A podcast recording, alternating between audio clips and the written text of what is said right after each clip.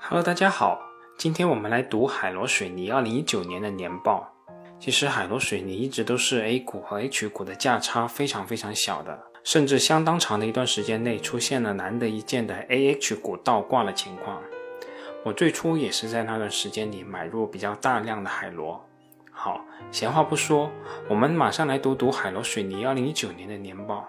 我们开门见山，直接来看一下海螺水泥二零一九年的经营业绩情况。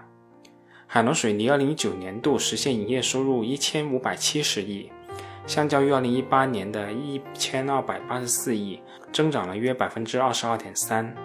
这个增长速度，我个人认为还是比较可以的。你说，对于一家年销售上千亿的重资产企业，一年增长个百分之五十，我认为这种期望其实是不太现实的，除非通过并购或者一些其他的手段。海螺水泥二零一八年就使用了这种手段。通过把贸易等毛利极低的业务收进来，一下子年度增长达到了百分之七十多。但我认为这种做法其实就是掩耳盗铃，既不现实也没意义。所以本期我们也是要来关注一下海螺水泥二零一九年的这个百分之二十二的增长到底是从何而来的。二零一九年，海螺水泥这个一千五百七十亿的收入盘子里，自产产品的销售，也就是自产的水泥系列产品。实现收入一千零九十七点六六亿，而相比较该项业务，二零一八年实现收入九百八十六点三一亿元，增长幅度是百分之十一点二九。我想，这个百分之十一点二九才是海螺水泥真正的增长速度，就是这个所谓的贸易业务，把海螺水泥二零一九年的收入增长幅度拉高到百分之二十二的水平。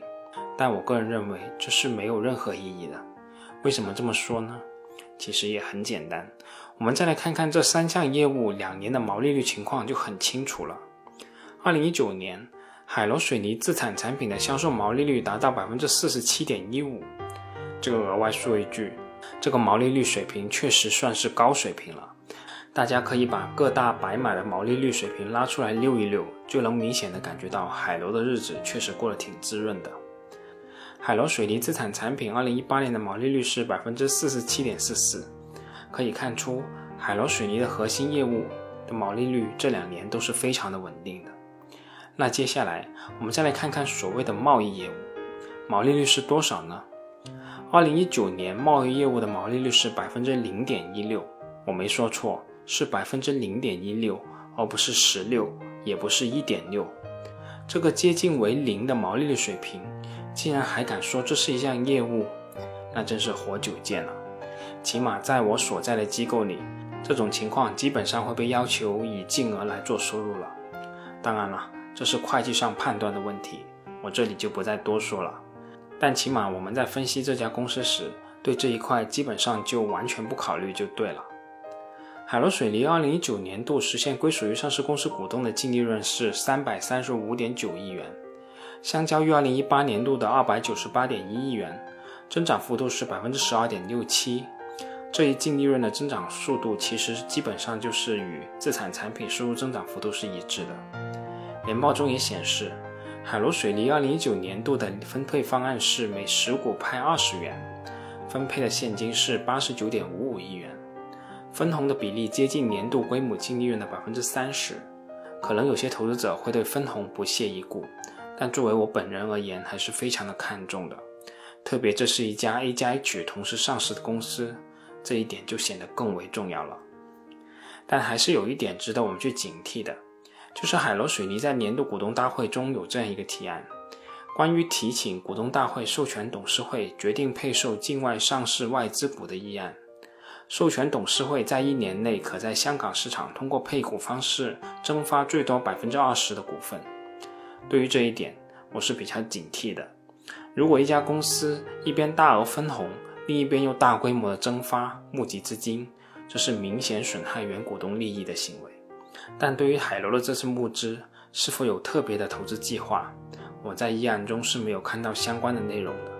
但我个人推测，海螺应该是在准备投一些海外的项目，否则不会选择在香港募资。现在国内发个可转债其实也是很方便的，但如果是需要投国外的一些项目，那首选肯定是拿港元比较方便了。海螺水泥二零一九年度经营活动产生的现金流量净额是四百零七点四亿元，远高于公司本期的净利润水平。这一数据也是绝对健康的。海螺水泥二零一九年度的净资产收益率是百分之二十七点零三，较二零一八年下降了二点六三个百分点。但从后视镜的角度来看，虽然二零一九年的公司净资产收益率下降了两个多点。但2018年和2019年都是海螺历史上难得一见的净资产收益率的高峰。海螺水泥上一次出现接近百分之三十的净资产收益率，要看到2011年了。在2011年后，海螺的净资产收益率就步入了下行的通道。在2015年和2016年达到最低点，海螺的净资产收益率仅有百分之十一左右的水平，可以说是目前水平的腰斩在打折了。所以。对于这次海螺水泥在景气周期能维持多长的时间，我不敢说。我敢说的是，后续必然会有一个下降的周期，而且我们从后视镜可以大概看到海螺最差的时候会是什么样一个样子。